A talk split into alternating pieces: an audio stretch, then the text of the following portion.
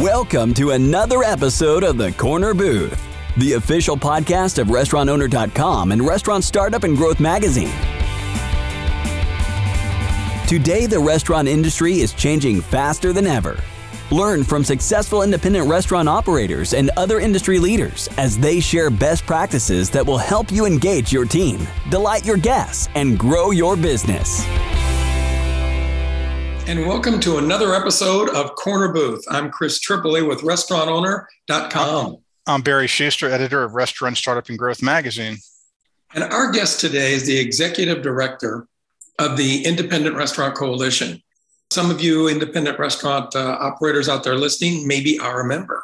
Maybe some of you aren't, but would like to learn a little bit more about the organization and uh, so that you know exactly why and how you can support it. So this is going to be a really good, a really good time, I think, for us to learn more about where we are in the industry uh, and what we can do to help ourselves and help each other. Erica, welcome to Corner Booth. Thank you so much for having me, Chris and Barry. It's a pleasure to meet you both. Pleasure to meet you, Erica. We are interested in, in Independent Restaurant Coalition, very much so. Typically, when we start these podcasts off, uh, we want to learn about our guest, and maybe you could tell us uh, how you came to this job. Uh, did was there a particular background you had in the restaurant industry? Maybe some insights for our guests to understand, you know, why you have decided to commit yourself to uh, this what we consider a very important organization. So you want to know about my checkered past is what you're really asking me. Um, well, whatever, whatever, you yes. feel comfortable sharing with us. There's no pressure yes. here at all. This is a yes, we yeah. do. Yes, we do. So, so okay. I am, I am not a chef. I am not a restaurateur. Um, for 20 years, I've operated a series of dinners in Oregon called Plate and Pitchfork. We have dinners on farms to promote sustainable agriculture and reconnect diners with the people and places that their food comes from. Because of those dinners, I've developed relationships with chefs and farmers, restaurant owners all over the state of Oregon. And when the pandemic was starting to impact all of them in March of 2020, my phone started lighting up from folks saying, This is bad uh, we know that you know how to reach the governor and people in the state capital. Can you help us? That led to me doing some work with local independent restaurants in the state. And as a result of that work, I was invited to join a call on March 18th of 2020. That was the very first call of what would then become the Independent Restaurant Coalition. I was a volunteer with the coalition for the first four months. And in June of 2020, the coalition members asked me to serve as their executive director. So I've. I've been with the coalition since the beginning. Oh, excellent, excellent. So you do have lot, uh, apparently you have a lot of interest in the food industry, and and uh, and of course, uh, and particularly in, in the last several years, uh, um, you know, farm to table is uh, they, they, call it a trend. Although they kind of joke about here in North Carolina because uh, people who went back long enough who remember when if you were inland, farm to table was because that's the only way you got food. But that that's fascinating, and and so tell us a little bit about how the you know the independent restaurant coalition kind of came into my under on my radar about the time that the that the uh, pandemic was really beating up the industry what was the pathway for it finally to get the attention of the industry to get the attention of of people in uh, in government. Can you tell us about how that all kind of came together in some more detail? It's pretty fascinating Sure. On March 18th, there was of 2020, there was a call of 18 people. They were chefs, uh, restaurant owners, a couple of folks that supported the industry, all came together with a singular purpose of saying, this is bad. This is not looking good. The, dis- the discussion in Washington, D.C. right now is about the payroll protection plan.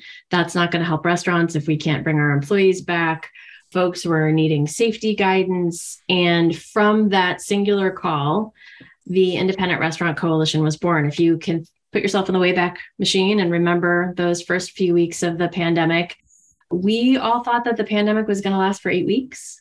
Mm-hmm.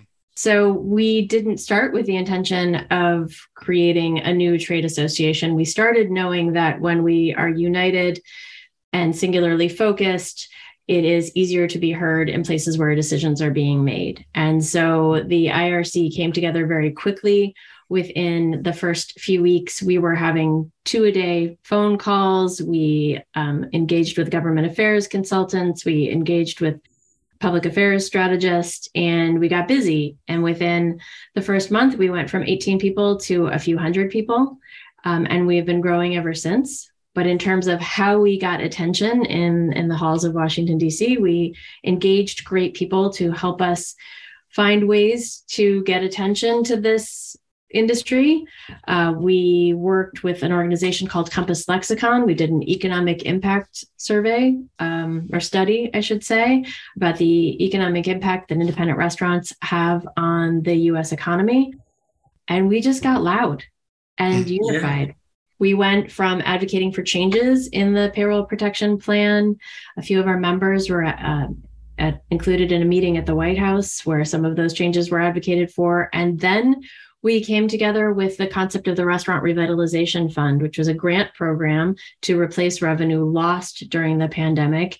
And for nearly two years, we sounded like a broken record, mm-hmm. um, rallying folks across the country, whether they were restaurateurs, chefs, diners, employees, asking for that financial relief that independent restaurants so desperately needed. Mm-hmm. Well, you know, uh, I want to underline that point that you made because we were all there. You know, I mean, it seems like a long time ago, but we were all there uh, in March 2020, and we were all believing that this was going to be a bad speed bump, but just a speed bump. 8, 10, 12 weeks, were supposed to be okay. Uh, and obviously, the issues were much bigger and much longer lasting. So instead of a singular focus, let's all get together and try to help ourselves through the pandemic. Maybe you could now articulate the issues that are still remaining. Uh, the pandemic is a little bit, well, not a little bit, much more manageable now. Uh, but independent restaurant issues are, are still paramount. Um, and maybe you could take a couple minutes to let the listeners know how the coalition sees those issues. What are they, and what can we do about them? Well, so first and foremost, I think we need to acknowledge that the Restaurant Revitalization Fund was enacted as part of the American Rescue Plan, but it was only funded with enough money to take care of one third of the applicants. Mm-hmm. So there are many hundreds, if not hundreds of thousands of restaurants that are still financially struggling because they were not supported. Um, unfortunately, the Senate sort of has on numerous occasions declined to replenish the restaurant revitalization fund. Uh, the last of those was was in August. So I just want to acknowledge that we still have hundreds of thousands of restaurants, well, 177,000 restaurants applied for relief through that program and did not receive any. And so they have this extra burden that those who didn't need to apply for funding or those who received funding um, don't have. There are lots of other things facing independent right. restaurants. Mm-hmm. Um, there are things like the employee retention tax credit, which was something that we all expected to be able to use for all of 2021 was eliminated for the fourth quarter of 2021. That was another great funding mechanism to support employers. Um, it was used for a pay for in another proposal. And so all of a sudden, folks who were sort of hoping that they would have that financial lifeline. That went away. The IRC is advocating to bring that back. Okay. Um, or, maybe to see that included in the tax package that we'll see at the end of this year. Um, the I'm going to try to not sound like alphabet soup. You two will catch me if I do. But this is interesting. Um, Keep going. we need we need to hear this. I hope everyone's was, making notes. There was something called the EIDL, which was an emergency funding loan program through the sure. Small Business Administration. Um, that was also sort of cut short. And we have since learned that the Small Business Administration has remaining lending authority and they could turn that program back on. Uh, so while we know that restaurants would be much better off if they had a grant, not a loan. There are certainly restaurants and other small businesses that would benefit if the SBA would turn that program back on. So we are advocating for that. Like I said, it's already been authorized. They have the money to do it. It's a little unclear why they're not doing it, but we are fiercely advocating that the EIDL program is turned on again. And then we also learned through a GAO report, which is a government oversight agency that the restaurant revitalization had a little bit of money left over that the SBA did not spend. And so the IRC is advocating that they spend every last penny in that account and that the money that they've reclaimed through um, fraud investigations also be distributed. Mm-hmm. So, moving away from alphabet soup a little bit, there are lots of other big challenges. We know supply chain is an issue. We know that the um, credit card swipe fees that merchants have to cover, um, those uh, have the the swipe fees have increased dramatically through the course of the pandemic, and it's this weird industry where two businesses can control about eighty percent of the market, and so we have joined a merchant payment coalition advocating that there is more competition in merchant payments. Right now, the typical restaurant owners got their top costs are food and labor, of course, but then swipe fees is coming in right behind those. And as restaurant owners, you have no say in what you're paying because there's no competition in the marketplace. And imagine, I mean, it would be great if we all went back to cash, but that's not happening, right? Especially in the pandemic. No, we all I don't went think so. yeah, we all went to contactless, right? And yeah, so it's incredible the amount we we just had a you know report of of drive through fast food concepts and you know 65 70% of their revenue is non-cash. I mean, so drive through windows uh, everybody, coffee yeah. counters. Uh, it's just, it's what we do. Sit down restaurants, typically 85 to 90% of the customers, all credit cards. So, yeah, this is a big issue. I'm glad you brought it up. Yeah. And swipe fees have more than doubled in the last decade. And so, as I mentioned, you know, oftentimes they're the third highest variable operating cost. Um, and restaurants and bars can't negotiate the prices. And so we are advocating along with this merchant payment coalition to make changes to that. Um, we're also preparing for the reauthorization of the Farm Bill. I know that might sound funny, but if you think about supply chain and you think about especially independent restaurants and their relationship with local purveyors or national, you know, we we all need without without farms, we have no food. Sure. Right. And um, the reauthorization of the Farm Bill addresses farming related issues. It also addresses nutrition programs, things like SNAP, double up food bucks that um, support folks at farmers markets. And you will find, as I'm sure you have experienced in talking to restaurant owners, when there's a crisis, restaurant owners are the first to step up. So, whether that's feeding the community after a hurricane, whether it's making sure that kids know how to um, eat a healthy meal, restaurants are involved in that. And so, we are also engaging around the Farm Bill to uh, address those issues. And then, of course, the other biggie, two more, um, labor and immigration issues. Yeah, I knew you were going to get to that. Uh, sure. Yeah, you know, I, we we hear all the time like nobody wants to work, and that statement makes me absolutely crazy. If you look back at newspaper articles back to the 30s and 40s, you see the same rhetoric. You know, it's it's not that people don't want to work. We need to acknowledge and remember how many people we lost to the pandemic. You know, COVID robbed so many lives. It has also permanently disabled many people. The restaurant industry um, wasn't thought of as a frontline industry yet.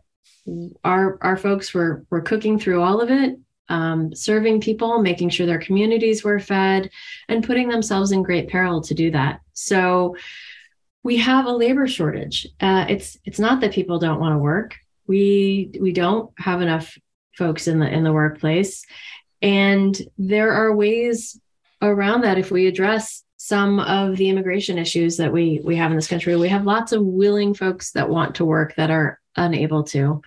Mm-hmm. um, so that's a, another big issue. And then the overarching thing that the irc is committed to doing no alphabet soup in this statement. The our lawmakers don't really understand the difference between an independent restaurant or a chain restaurant. They don't understand how our businesses operate. They don't realize that our profit margins are oftentimes 6% or less. And so we have the huge task of educating people that are making policies that imp- impact this industry so that they understand who they're dealing with and they understand what our ecosystem looks like. I'm so happy you mentioned that because my next question was going to be this, which you already answered. Um, I deal with a lot of people who are uh, attorneys who represent the industry, uh, particularly independents, and who have a great deal of interest in what's going on legislatively. And these are sophisticated, experienced people saying, you know what, our Congress people or people in Senate, the people who are running the agencies really don't understand the independent restaurant sector at all. They don't understand what tip credits are about. They don't understand the importance of um, of, of, of, workers in terms of immigration status coming into the industry. Um, you know, there's this huge disconnect with actually what independent restaurants have to struggle with. Um, so, in terms of educating Capitol Hill and then the state legislatures on this, um, what uh, what kind of things are you doing to to help these lawmakers who are making policy or creating um, regulations related to this industry to understand first of all how big this the independent sector yes. is and then also the nuances that they need to understand in terms of creating policy well, all of it started way back in March 2020 when we started talking about the economic impact restaurants had on the community. You know, we we did that national study that also provided data at a state by state level. Now, the IRC is only two and a half years old at this point. So the Independent Restaurant Coalition started advocating fiercely in March. And one of the biggest things we needed to let people know is how many people worked in restaurants and who worked in restaurants and yes. what economic impact they have on their own community. So we developed a set of fact sheets for every state. We demonstrated how if restaurants were impacted. So I'm an Oregonian and rest in, in Oregon, we have 32,000 small family farms. You know, when restaurants closed, those farms lost clients um, Oregon also has a very big distillery and winery community. And so we were able to tease that out and show how when you close a restaurant, you impact the entire supply chain from the folks that are bringing supplies in to the landlord, to the linen supplier, to the employees that you have to let go. So we've we've had two years to start delivering those messages and develop relationships in DC and also at a state level. Now the IRC does not have state chapters and we are not working on state specific policy. However, in the two years that we've been around, we've supported a grassroots army, for lack of a better term. Um, folks who have always advocated for their local charities or something else, right? Like restaurants are the place where you go if you need your little league team to be sponsored or you're having right. a cancer charity, right? They've always been great at speaking out for other people. And this was the first time that they had to say, our industry is struggling. Oh my gosh, nobody understands us. I need to speak up and advocate for us.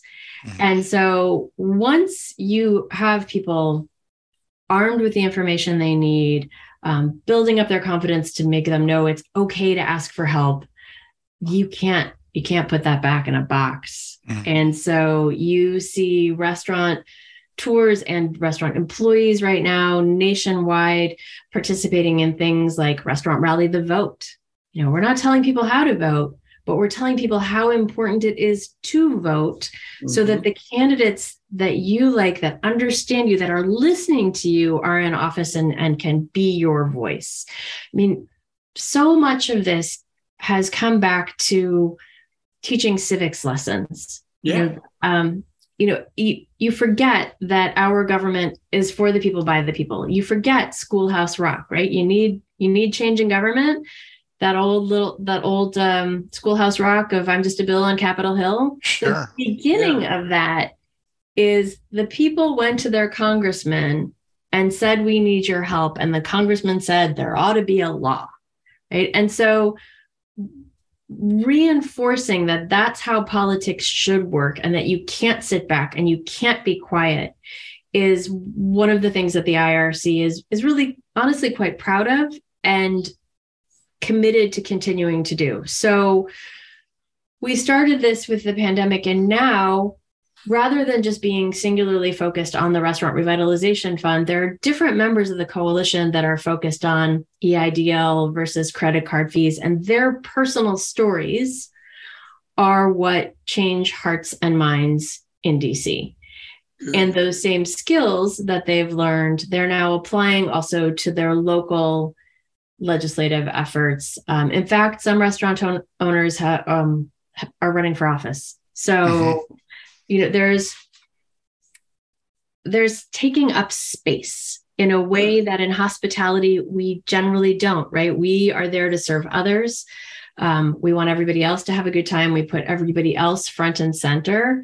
And now this industry is taking up a little more space and making it known how important they are to your local economy. And sorry, in between dog barking and me rambling, you guys. No, no, the, the, yeah, actually, you, what, you did really, no, you really hit some, I mean, really significant points. And I want to ask you if, if in education of state legislatures, county leaders, national policymakers on the fact of how our industry works, how important it is, um, how um, how it affects other industries. Um, do you feel like um, that it's gotten a little bit more public knowledge now? And, and, I'll tell you why I asked. I think I was told this that maybe sometimes in really really bad times, sometimes some good things happen, and uh, many people have thought because of the pandemic that the general public now might realize how important restaurants are to their community, whereas before they didn't.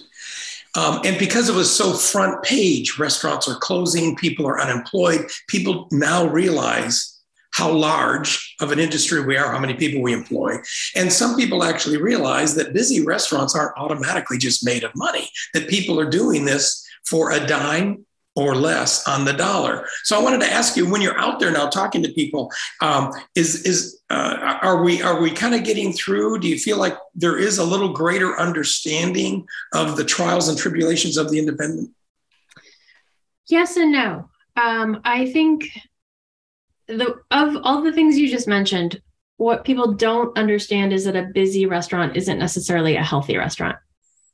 So folks said oh well they have patios they're doing fine. Oh they can do to go food they'll be fine. And so we still have a long way to go to break that down into something that is more accessible and understandable. Now we have definitely succeeded you know it, uh, an independent restaurant puts about 90 cents of every dollar they earn right back into the community um, right. versus you know a large national chain and that number drops down to 60 cents or lower. Now that's something that i think we see more awareness of. I think the connection between suppliers and the ripple effect of how we impact the economy, I think that's definitely more, there's more of an awareness there.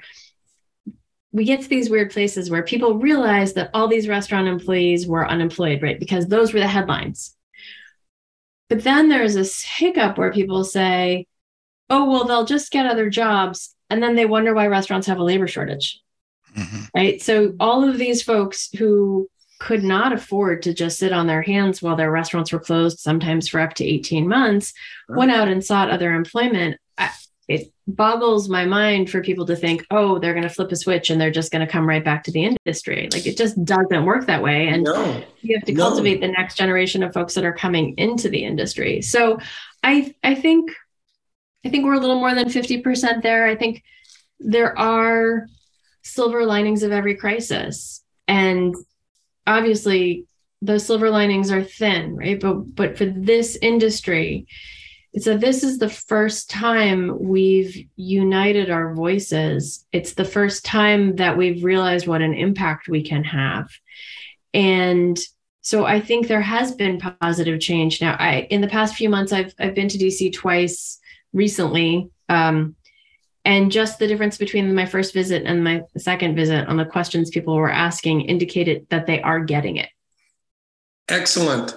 Excellent. Good work. How are the independent operators reacting, in your opinion, your members, uh, to uh, the new, what I would consider the new labor market? Because so many of the small independents have been telling us that they did lose employees. The employees did not come back. They were busy working in other industries.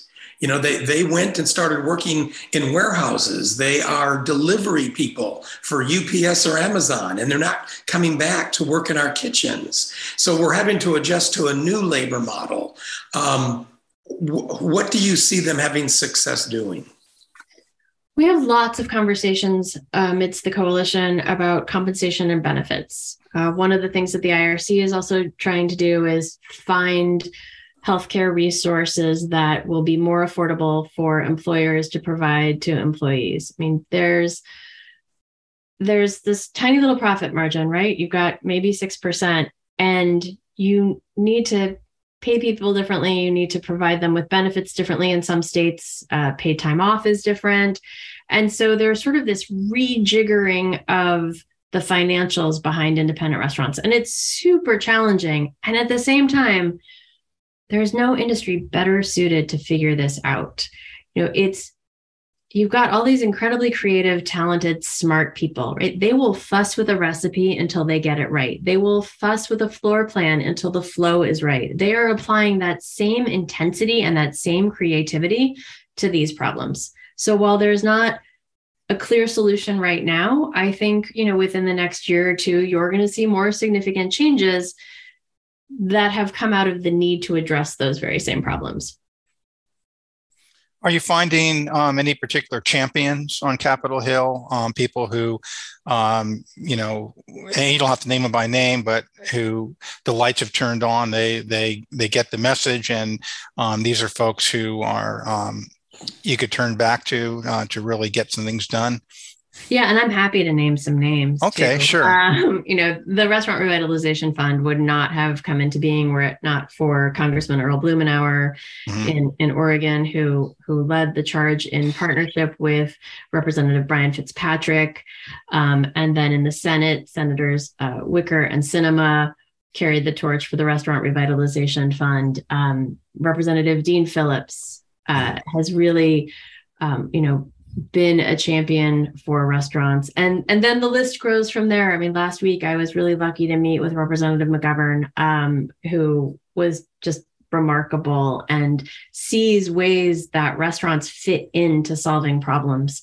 So the support and the advocacy and the champions we have in congress uh, grow every day. And so much of that is not my conversations it's that people in every district across the country now have their representatives' phone numbers in their cell phones. So they're not just calling and saying, Hey, I need. They're saying, Hey, thanks for doing that. That helps us. You may not have thought of us when you did that, but let me tell you how that benefits us too. So there's two way communication now. There are relationships that were built out of crisis. And um, yeah, I mean, the champions are just remarkable. You know, one of the things that you were mentioning that um, really uh, connected with me was discussion of the restaurant operators as on the front line of democracy. As we well know, our Constitution, the founders, they had built this particular uh, structure of government and the Constitution based on the fact that people would actually be involved and they would vote.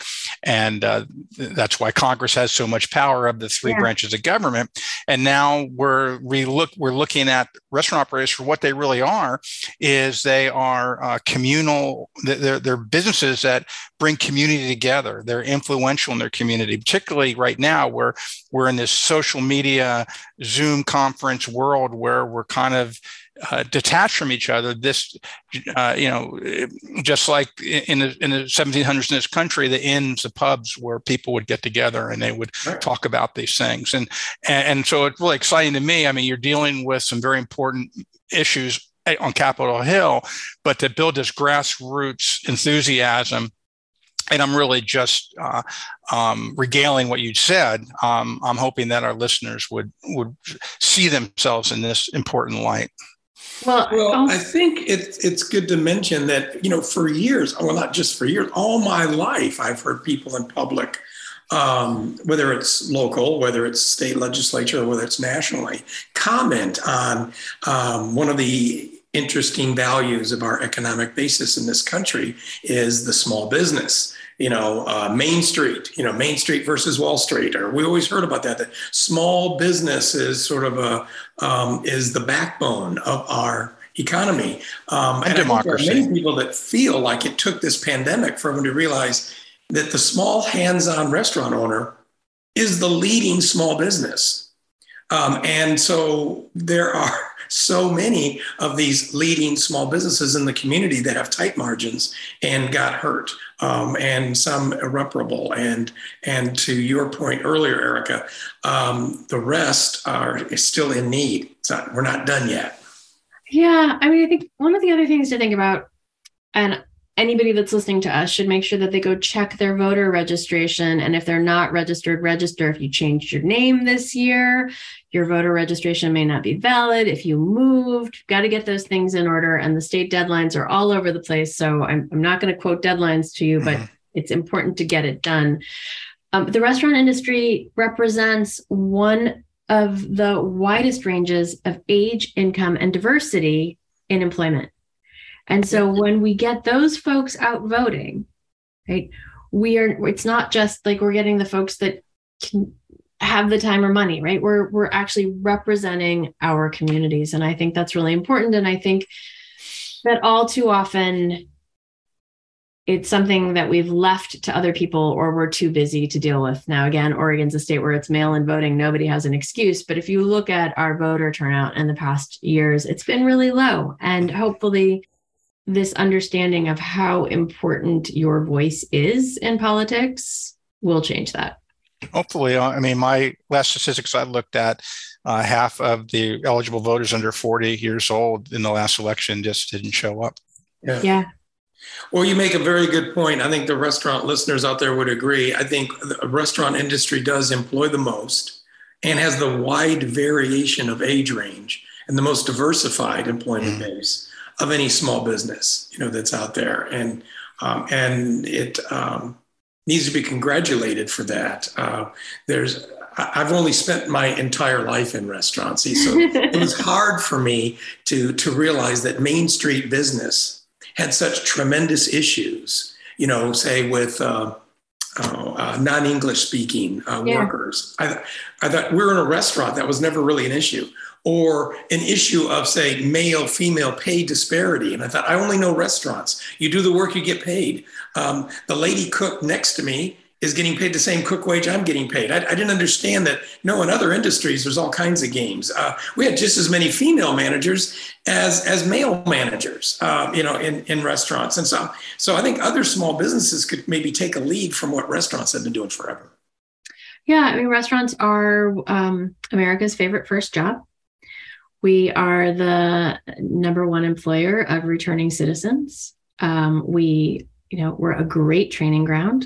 Restaurants have some of the highest numbers of minority managers. You know, it's you're right. Well, the the rest of our communities could could take a page out of our books. We're we definitely are a great place to cultivate whatever it is you bring to the table. And I think that's also something from an awareness perspective, how many times have you, working in restaurants, heard like, oh, when are you going to get a real job? Mm-hmm. There you go. Yes. Right. And so it's really important to change that mindset. Well, yeah, and and there are many things. I, Barry's probably smirking because you know he edits a magazine that writes about this all the time. Well, you know, but I learned a lot from you, Chris, and and these are you know the things that Erica is on the front lines addressing our our struggles in the industry that go back as long as I've been involved in this industry, and and perhaps as long as you've gone back. The lack of prof- the concept that that is not really a profession that no. that uh, oh you know these businesses are doing fine if they're if there's people in their tables and it's it's it's got to be an easy business to get into. Um, all of these things, and and so um, it's really nice to have somebody who's actually telling people who make decisions in Washington that this is how it really works. I don't think there's another industry in the country that has a more possible and faster route from employee to management or from management to ownership. Um, I'm sure a large portion of the members of the Independent Restaurant Coalition are currently, obviously, chef owners or their husband and wife owners of restaurants, and they started by having their initial job in restaurants. So I don't know if other industries say can go from worker to then business owner as quick as you can in this one. Yeah, and the skills, you know, let's just say you don't want to be in a restaurant. The the business and people management and hospitality skills you learn in a restaurant you you aren't trained in all of those in the same way that you are in a restaurant and they apply to everything like if we took the hospitality of the restaurant industry and put it into other industries i mean we live in a much more gracious happy world if i dare say. You know that well, that yeah. hospitality that service that warmth that that love that is delivered in restaurants is missing from a lot of other industries and it really makes our industry special. My favorite definition of hospitality is it's kindness to strangers so for the benefit of our listeners and our uh, many restaurantowner.com members and magazine readers um, tell them what they can do to support what you're doing, to be more involved in what you're doing, to connect with the IRC. Um, uh, you know, feel free to give that pitch if you would. Well, I'd love to. Um, I mean, first and foremost, if you are an independent restaurant owner, consider joining. Uh, there is strength in numbers. Our membership fees are very low and on a sliding scale based on restaurant revenue. They you can start as an industry advocate and not even be in the industry for a whopping $52 a year. Um, and then our sort of entry level pricing, if you're a small restaurant, you may pay $100 a year. And that will provide you access to a whole peer network that is in this fight uh, and advocating for issues that matter to you, gives you the opportunity to be a voice in, in identifying the issues that you need us to address. And then there's also some remarkable peer support. For instance, um, I had a, a restaurant owner recently say, you know, I'm a member. I, I bought this restaurant from my dad. I need to completely revamp everything. None of his finances make sense to me. Do you think there's somebody else in the coalition that would, you know, spend some time with me to talk through some of the things that I'm thinking about and see if they actually make sense? And we can connect people like that and that are so generous with their time and are willing to do that. Um, we are working, like I said, on developing more benefits for our members. Um, but becoming a member, you get to tell us what it is that you need. Do you need a buying club? Do you need more say with whatever it is? Like, come to us, build this organization with us and let's make this industry more sustainable for everyone for restaurant owners for employees for our communities. We have the power to make this change. So i encourage everybody to join us.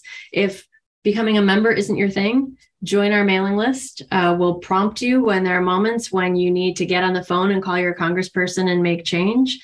Um, most of our work has been done this far through the gracious support of, of sponsors and donors uh, which is also an opportunity. That's how we keep our membership rates low is through the, the good graces of, of kind support from sponsors. So lots of ways to involve growing organization, lots of room at the table. We are a group that really believes that being independent doesn't mean being alone. And we're really keen on building longer tables. So I invite anybody who's listening to, to come join us. They go to what website? independentrestaurantcoalition.com. The longest domain name ever, but it is easy to remember. independentrestaurantcoalition.com. And then I've got to ask you um, this question has probably come up before, but if you are a small independent restaurant operator, you like what you stand for, you want to join, they might be asking, how is this different than the membership I already have with the Restaurant Association? So, the National Restaurant Association has a really broad audience, right? They are supporting chain restaurants. There's um, in in some states, like in Oregon, they're um, the Oregon Restaurant and Lodging Association, right? So they have many, many constituencies that they have to serve. At the Independent Restaurant Coalition, we're singularly focused on independent restaurants and bars. So I'm not telling anybody to abandon their membership, but that is what right. sets us apart. Mm-hmm. Excellent. Well said. Thank you. So What's next? Uh, I mean, you told us of the issues that you were working on. Uh, I like the fact that even though there aren't state associations, you feel like you have a really good grassroots um, program. What kind of membership level are you at? Um, what do you? How do you see it growing? Um, say in the short term. Well, right now um, we have registered October as Independent Restaurant and Bar Month, and uh, I like it. Yeah. this is great timing. great, great Why have a month? Also? yeah, it's a great reminder to go out and make a reservation at your independent restaurant and bar, or make sure you're skipping Starbucks and supporting your independent coffee yes. shop this month. Like, let's get in there and support these businesses. Uh, in tandem with that, we're having a number of events, um, most of which are are online. We're doing a panel with our good friends from Open Table on October 18th that's talking about supporting the next generation of hospitality professionals, about creative mentorship, about how to engage employees. So we're offering program like like that. We're starting a whole new series that I'm calling Between the Lines. It is essentially a book club. Um, and our very first one will air online, of course, October 25th, featuring one of our founders, Will Guidara, um, and his new book, Unreasonable Hospitality.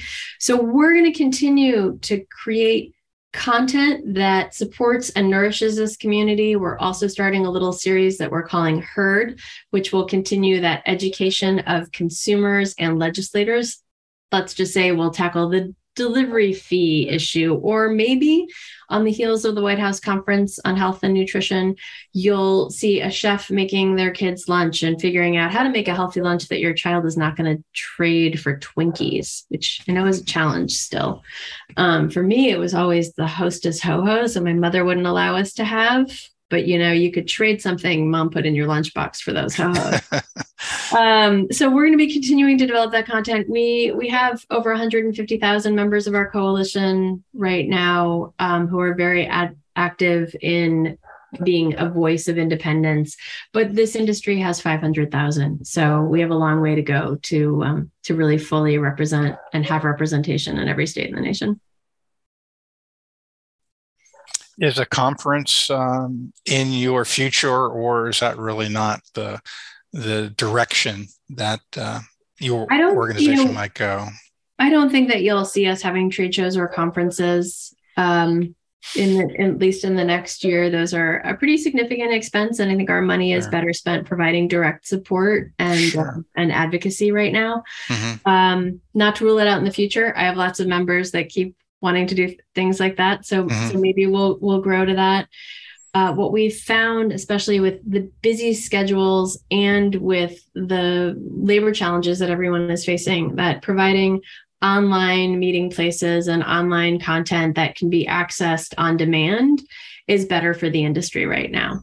You know, it's, mm-hmm. it's hard to get out of your kitchen for an hour, much less traveling to go to an event someplace. Sure. So, uh, for right now, you know, I, we all want to think that the pandemic is over, but it's not. It's just waning. And so, exactly, it's it's it's. Uh, what did I, I hear? They say it's manageable now. It's not gone. No, no, yeah, definitely. um, and you know, we're we need to honor and respect that, not create places where um, folks are gathering that, that could then put them at risk. And there are lots of other organizations, whether it's um, Tales of the Cocktail or, you know, world's 50th best that are having those gatherings and we'll leave that to them for now.